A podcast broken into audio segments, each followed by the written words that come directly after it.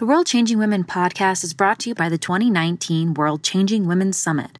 Join us January 28th through 30th in Santa Cruz, California to nourish yourself, connect with other women in leadership, and elevate business. For more information and to claim your tickets, visit worldchangingwomensummit.com. That's worldchangingwomensummit.com. Hey there, podcast listeners. You can follow us on Twitter at WCWPod. If you haven't yet, we'd be so grateful if you could help us out by subscribing, rating, or leaving a review of this podcast. Thank you, as always, for listening.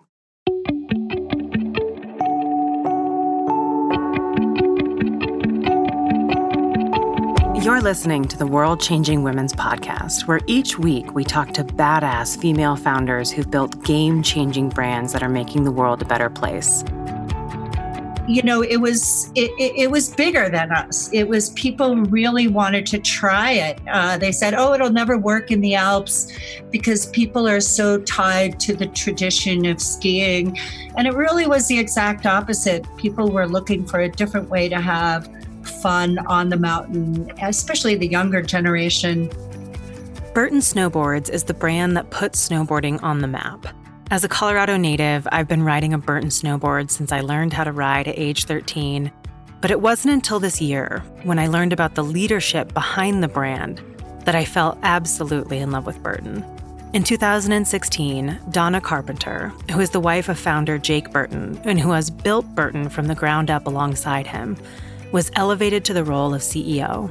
Despite not necessarily believing in herself at the beginning and having to be nudged into the role by Jake, Donna has seized the opportunity to take Burton to the next level, doubling down on the brand's sustainability and women's rights initiatives. In this episode of World Changing Women, we'll hear how Donna has increased the number of women in leadership at Burton from 10% to 45%, what have been the key elements of growth for the brand, and why she believes that business leaders should take a stand for the things that they care about, especially with the privilege that they have. I'm your host, Meghan French Dunbar, co founder and CEO of Conscious Company Media. Welcome to World Changing Women. So, Donna, you actually met your husband, Jake, after he had founded Burton. And then the two of you really built the company together from there. But can you just talk to me about that initial story of what it was like when you first met him and what those early days of the company were like? Yeah, I always say I was an accidental entrepreneur. I was literally on a ski vacation in Vermont and I met him in a bar. And you got to remember, this was 1981. And, um, you know, he said his name was Jake and he made snowboards. And I thought that was cute, but I was going back to Manhattan. Um, so, yeah, I wasn't expecting to fall in love and move to Vermont. And I really didn't. Um, plan on getting involved in the business. At the time, they were, I don't know if you remember the Snurfer, but this was, uh, you know, the first Burton boards were adapted from the Snurfer. So it was really just a piece of wood with a rope on the end and a couple of rubber straps to keep your feet uh, in place. So, yeah. Um, and right after we got married, I have to say, I had a little bit of a culture shock being from New York City and moving to Vermont. And he was starting to think about how he could potentially make a snowboard like a ski that would be wood cores, fiberglass, you know, steel edges, um, maybe bindings. Uh, and all that production was in the Alps. So, right after we got married, uh, he said, What if we go to the Alps? And we had both spent time in Europe. We both loved to travel. So I actually got another job. I got a job with a university and I was waiting to go over there. And Jake said, hey, we're getting some inquiries from Europe, from people in Europe that are interested in snowboarding. Can you take a look?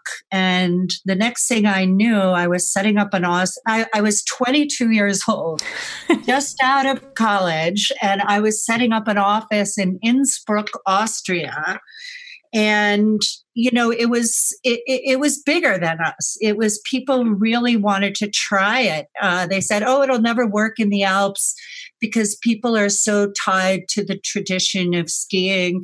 And it really was the exact opposite. People were looking for a different way to have fun on the mountain, especially the younger generation. And um, it just took off. So the next thing I knew, I was setting up distribution all over Europe. And I always say that a big part of our success came from the fact that we had no idea what we were doing, that we were young and naive because we were very humble.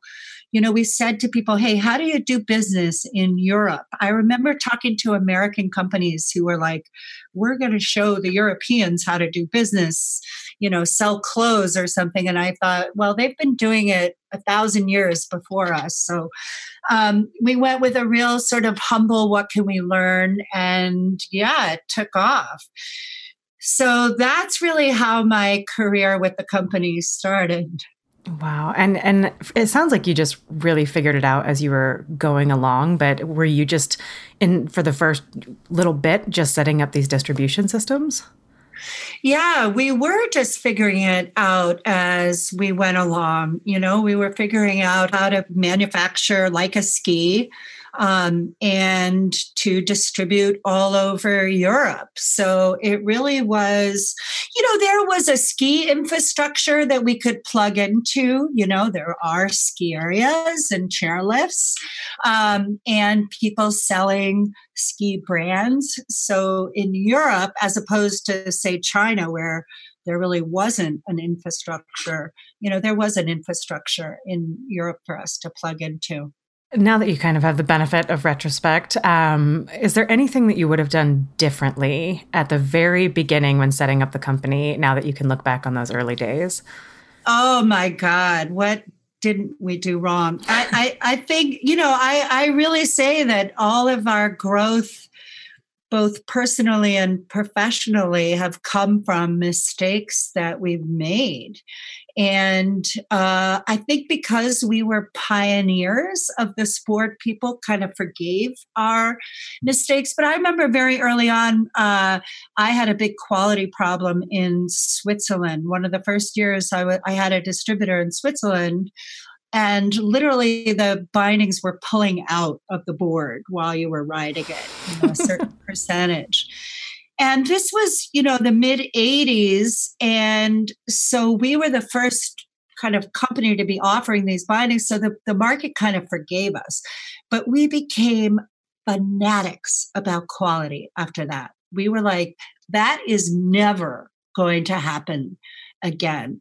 So uh, you know i think you you make mistakes and you know you learn from them you, you just mentioned that one of the things you think is a key to the growth of burton were the mistakes that you made. I'm also curious about just what else were the key elements of your growth? You guys have just turned into this unbelievably large company in in this arena. So what else do you think has benefited the growth of the company I think our commitment to the athletes and their feedback and their role in the company.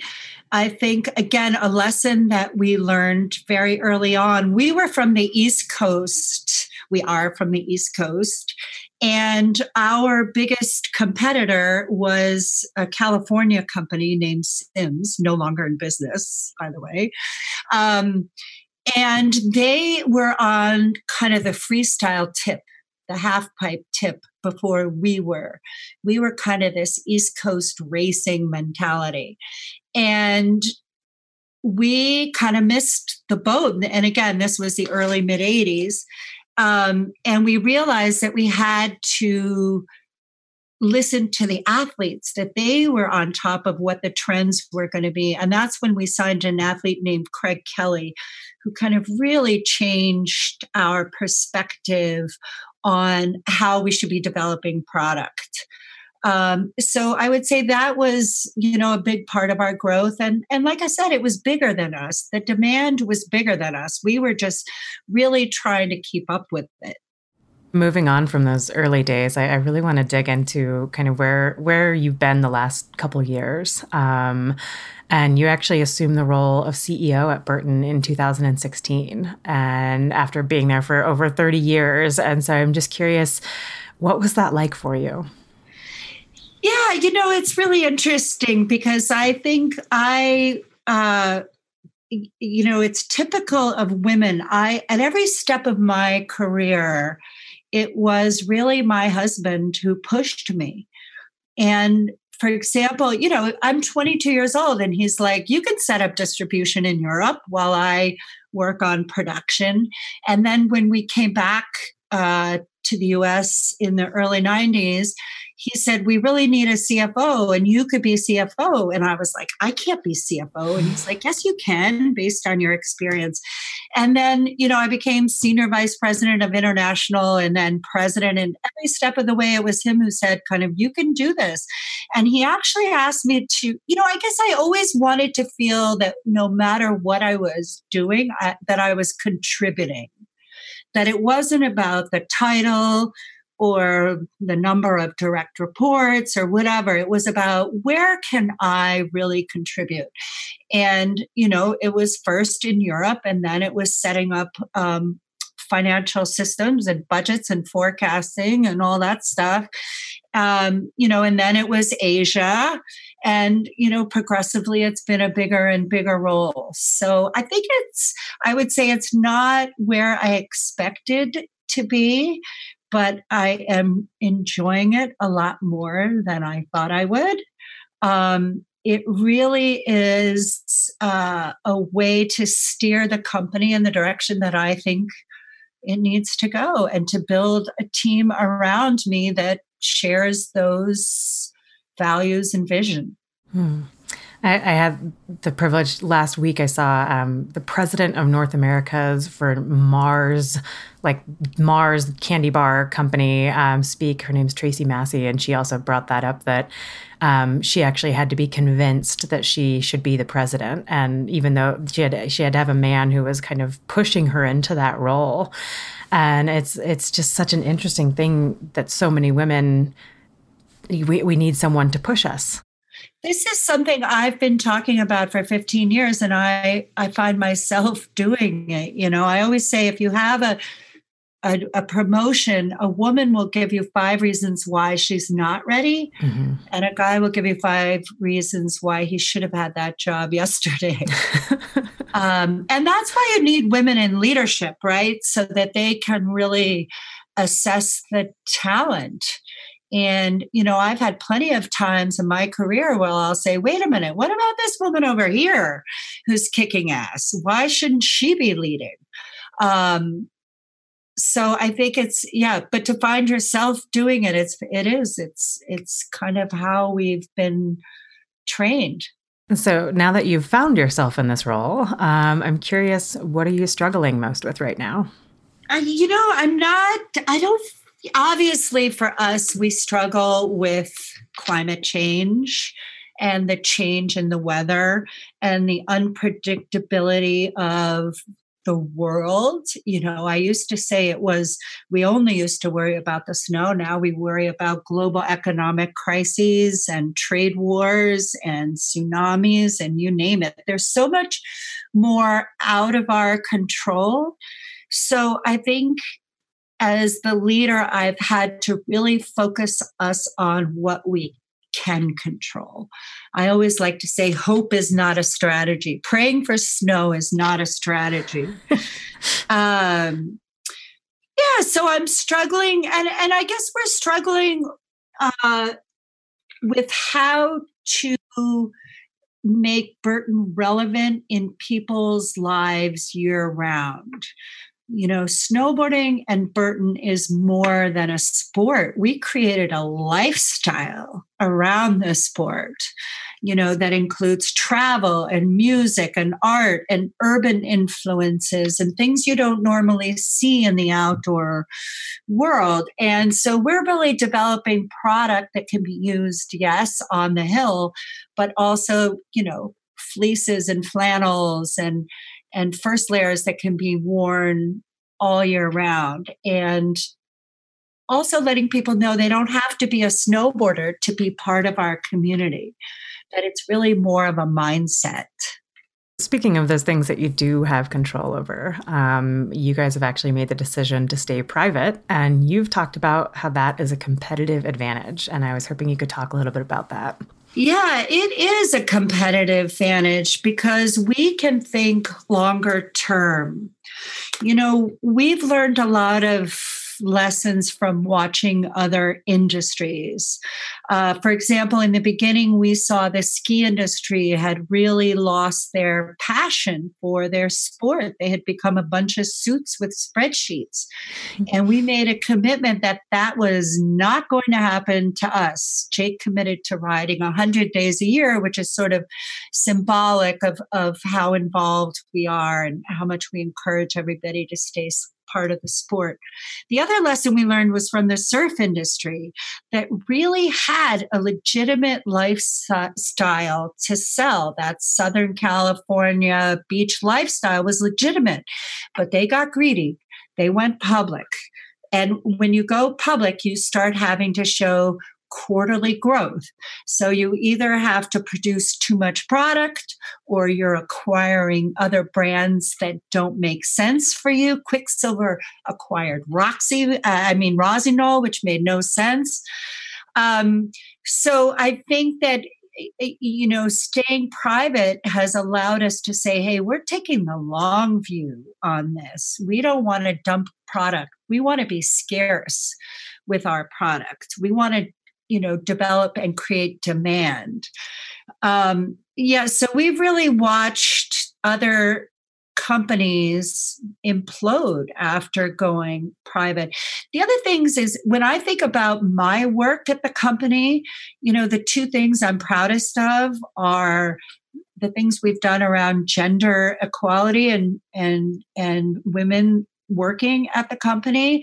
And the second thing is sustainability. Both of those things required long term investments, right? We couldn't take a year or two off from these things even if you know we weren't making as much money or whatever we had to stay committed and i think we're now reaping the results of being able to focus long term building on the kind of gender equity piece that's really important to you, you've actually increased the percentage of women in leadership at Burton from 10% to I think it's around 45% through something called the Women's Leadership Initiative and I am just fascinated on how did you do this? What what is the Women's Leadership Initiative? How does it work and how did you do this? Yeah, you know, I think it, we've always uh, had a value of inclusion, right? That's always been important to us. I think because we were excluded in the beginning, we were excluded from ski areas and their trade shows. So we always saw ourselves as a very inclusive community. Women were always a part of it, they were always a part of the pioneering history of it. We had equal prize money for men and women at the US Open starting in 1980 Woo-hoo. right? Yeah. So it was never like, you know, women were just always a part of it. And then literally, Jake and I woke up one day, looked around a room of leaders, and out of 25, this was back in 2002, out of 25 global leaders, there were two women in the room. And I think Jake knew at a gut entrepreneurial level that this was not going to bode well for our company. You know, not just that it didn't match our values, which it didn't, um, but that we were never going to be innovative or be able to pull from the best talent or reach the women's market unless we had women in the room. So the Women's Leadership Initiative was really a comprehensive effort ongoing now where we really looked at how to recruit more women, how to retain them, and how to advance, proactively advance them. And we looked at everything from, you know, maternity leave, but more importantly, post maternity leave. You know, we have women, any woman in our company who's in a high profile product marketing or sales role has to travel. So we put very progressive travel policies in for people. You can take a caretaker with you, or we'll pay to have a caretaker at home while you're traveling the first 18 months of your child's life. Wow. Things like that. We really focused on mentoring that is what I women said they craved a mentor. If you're the only woman in the room, it's hard to organically develop a mentoring relationship versus if you're one of the guys. So we put in uh, a bunch of different mentoring programs, both grassroots, also for senior women, and those were incredibly successful.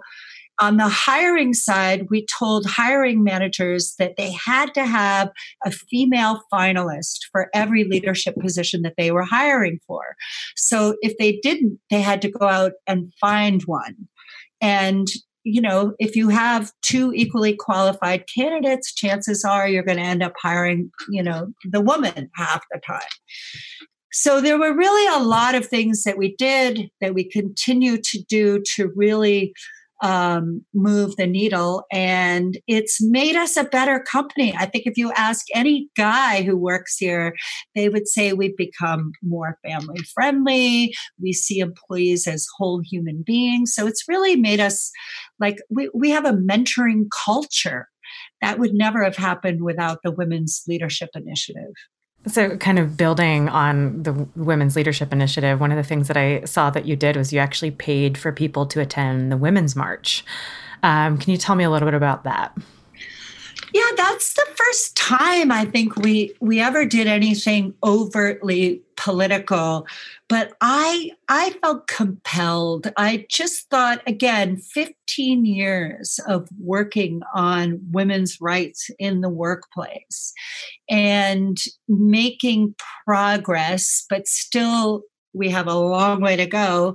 And then you know, the election happened and we have a sexual predator in the White House who, you know, I think, you know, it uncovered this misogyny in this country that I don't think we were all aware it was really there.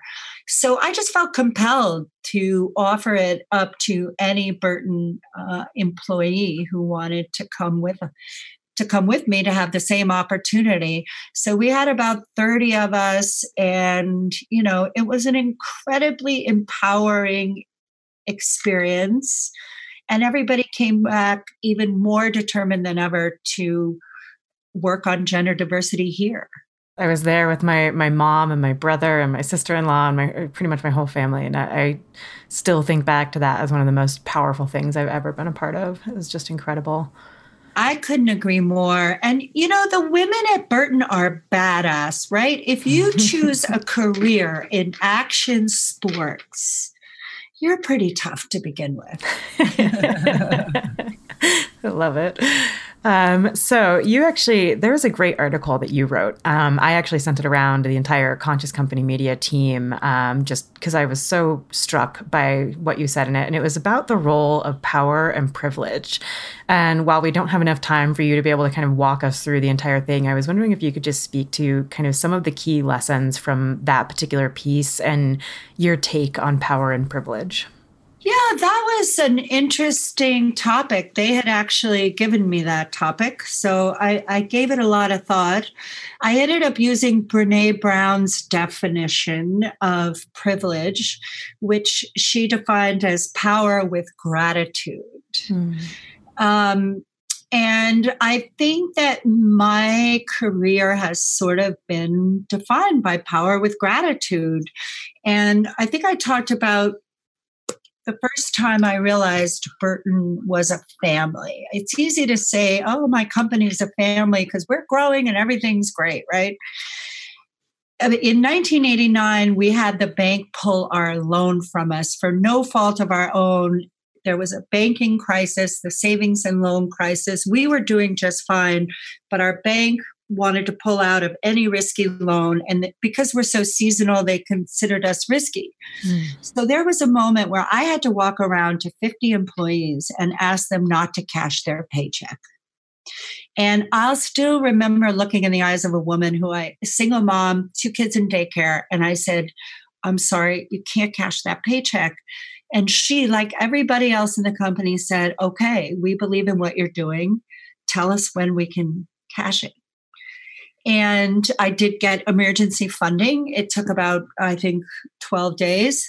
Um, And in the meantime, nobody complained, nobody left, and we got through it. And that's when I realized that this isn't about me and the power I might have in running and controlling a company. This is the privilege of providing livelihoods for people.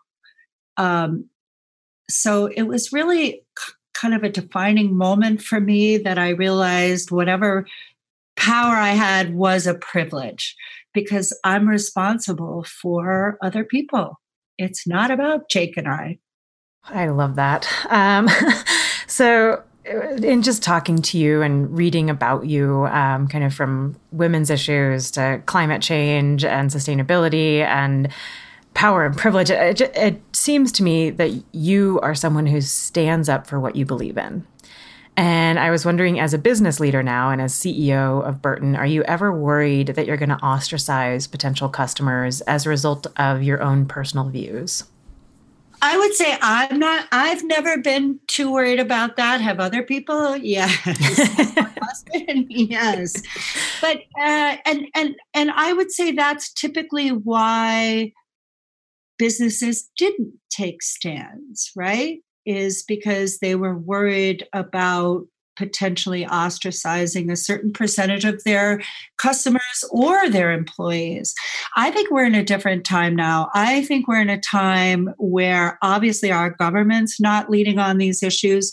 So businesses are being forced to lead on these issues. Mm-hmm. Consumers are no longer willing to say, oh, you've got values, great. They're like, let's see those values in action and let's see if you really walk the walk that you're talking or whatever.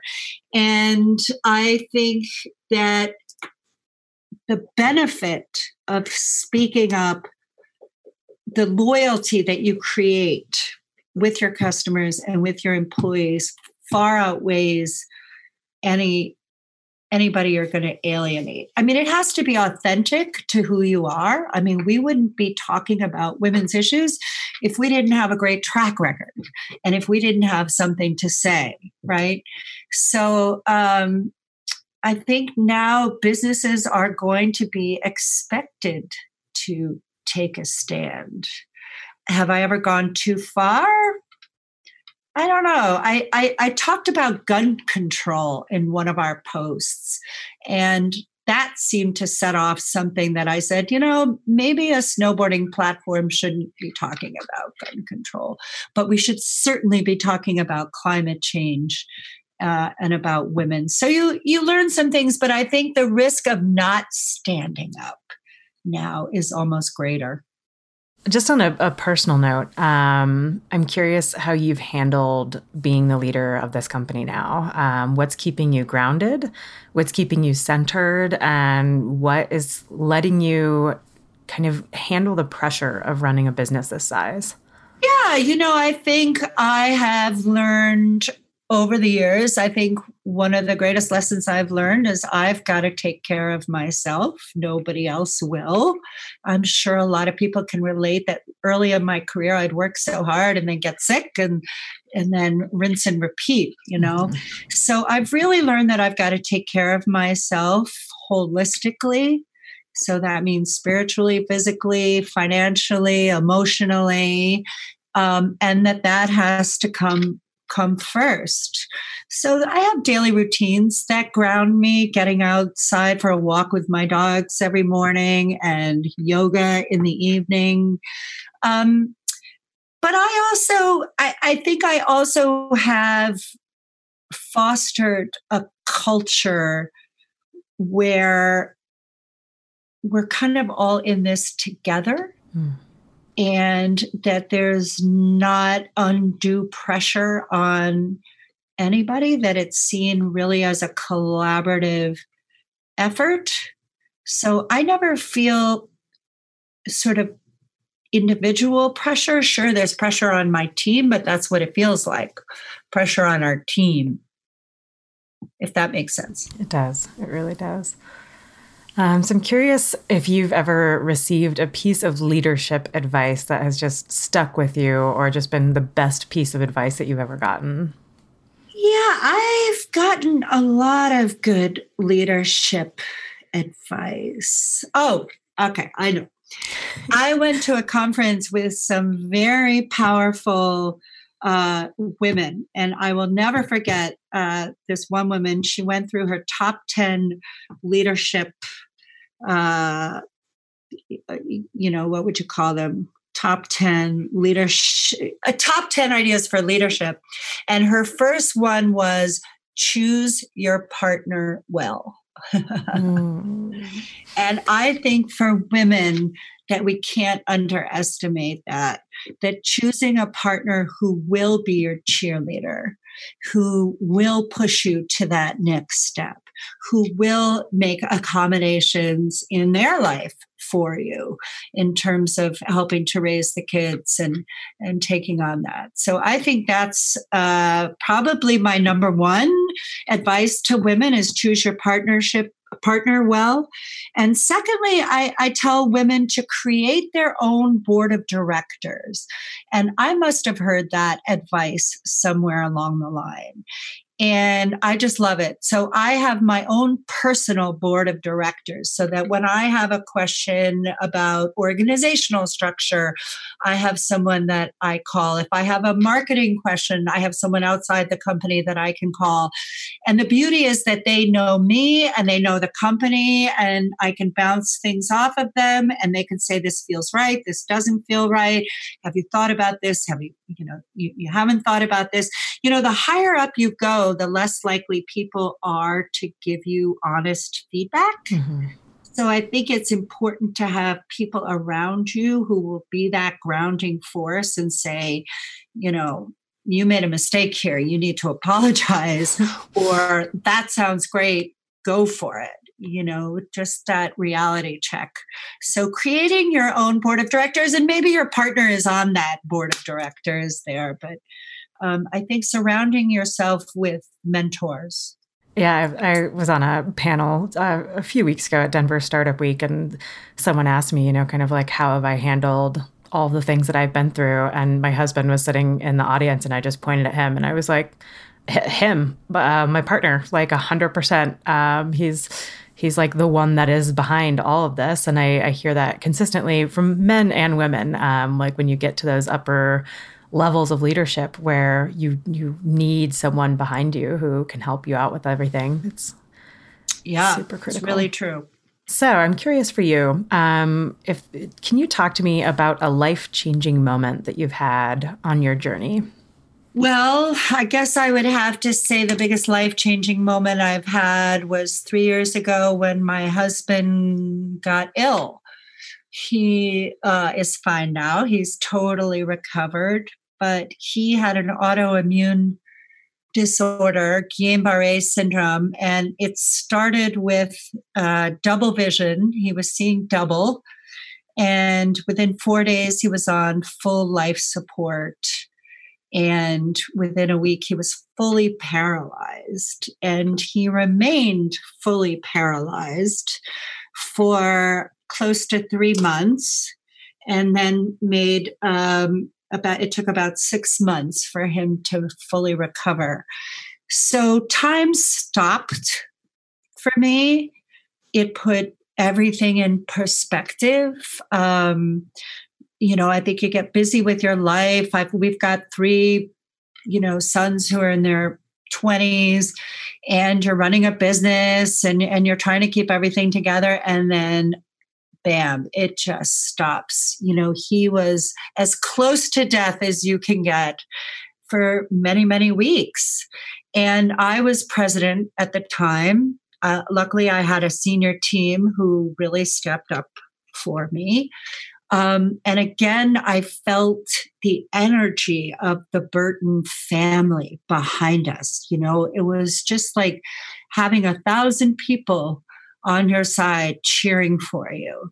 Um, and it was one of the most difficult times we've ever gone through. But again, you come out the other side stronger as a family and as a company. The senior management really realized, you know, they were basically running the company on their own for about six months, where they were checking in with me once a week. And you you were just with him this entire time. Yeah. in the hospital room. Oh my gosh. But as you said, he's fully recovered now, yes? 100% recovered. And he's like a guy who's died. And so every day is an incredible gift. And he's back to snowboarding 100 days a year and kicking all of our asses, hiking up the mountain.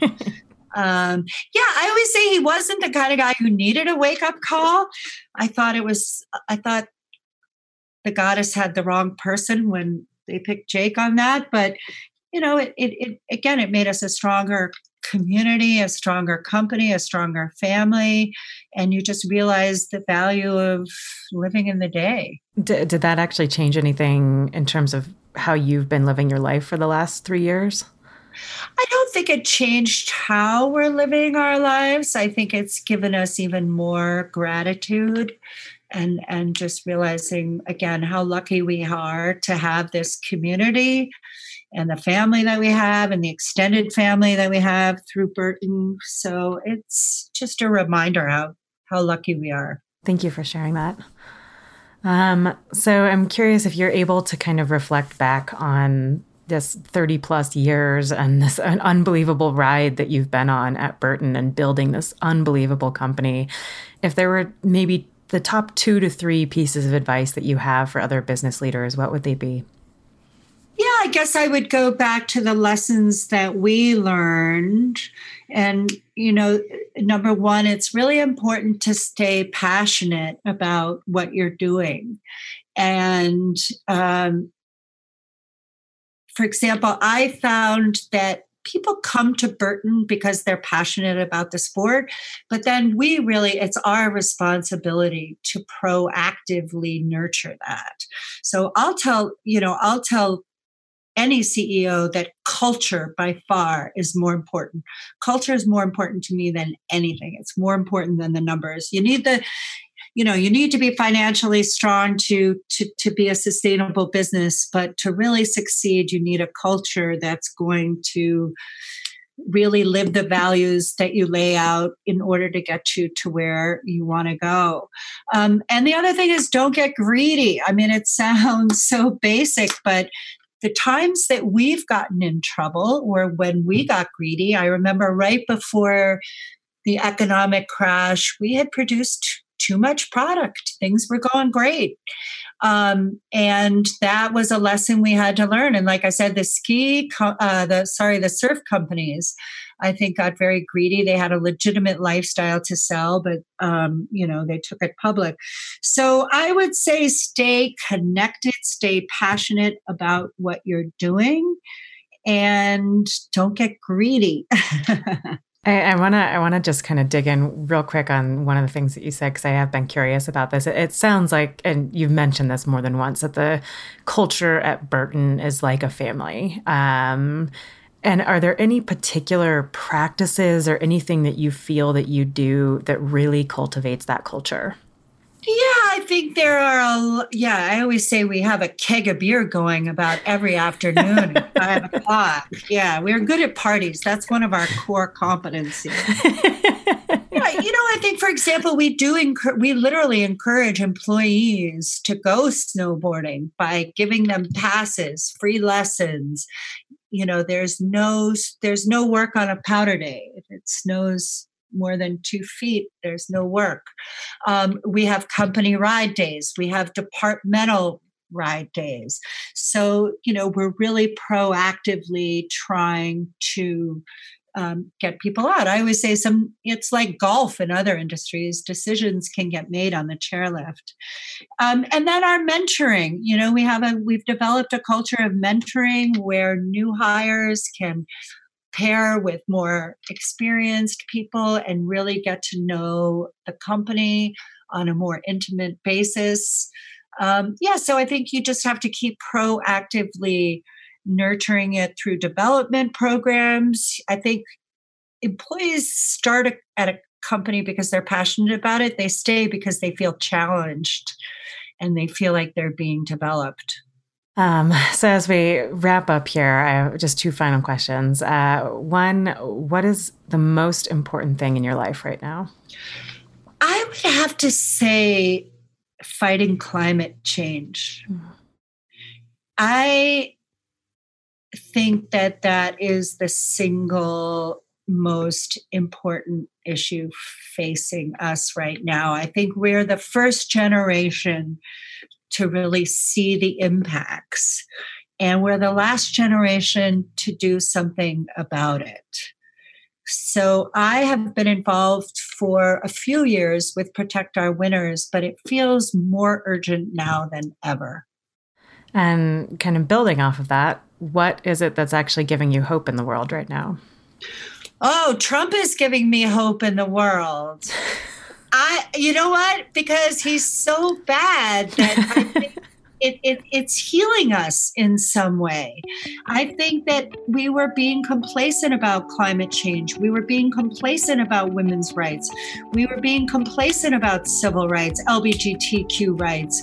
We it, this was a wake up call for us. So what I'm hopeful about is the activism that I'm seeing at every level, whether it's the climate change or women in leadership or immigration. I'm hopeful for the activism. Like I said, Burton never would have sent employees to a march before, but that's where we are. And my and my young employees give me hope. They really do. The next generation gives me a lot of hope. Huge thanks this week to Donna Carpenter and the entire team over at Burton, as well as our wonderful producers, Story Pop Media, and the entire Conscious Company Media team. The World Changing Women's podcast is brought to you by Conscious Company Media. If you like what you're hearing, we'd be so grateful if you could help us out by subscribing, rating, or leaving a review of this podcast. As a reminder, don't forget to follow us on Twitter at WCW Pod. Join us next week for an interview with another world changing woman. And thank you, as always, for listening.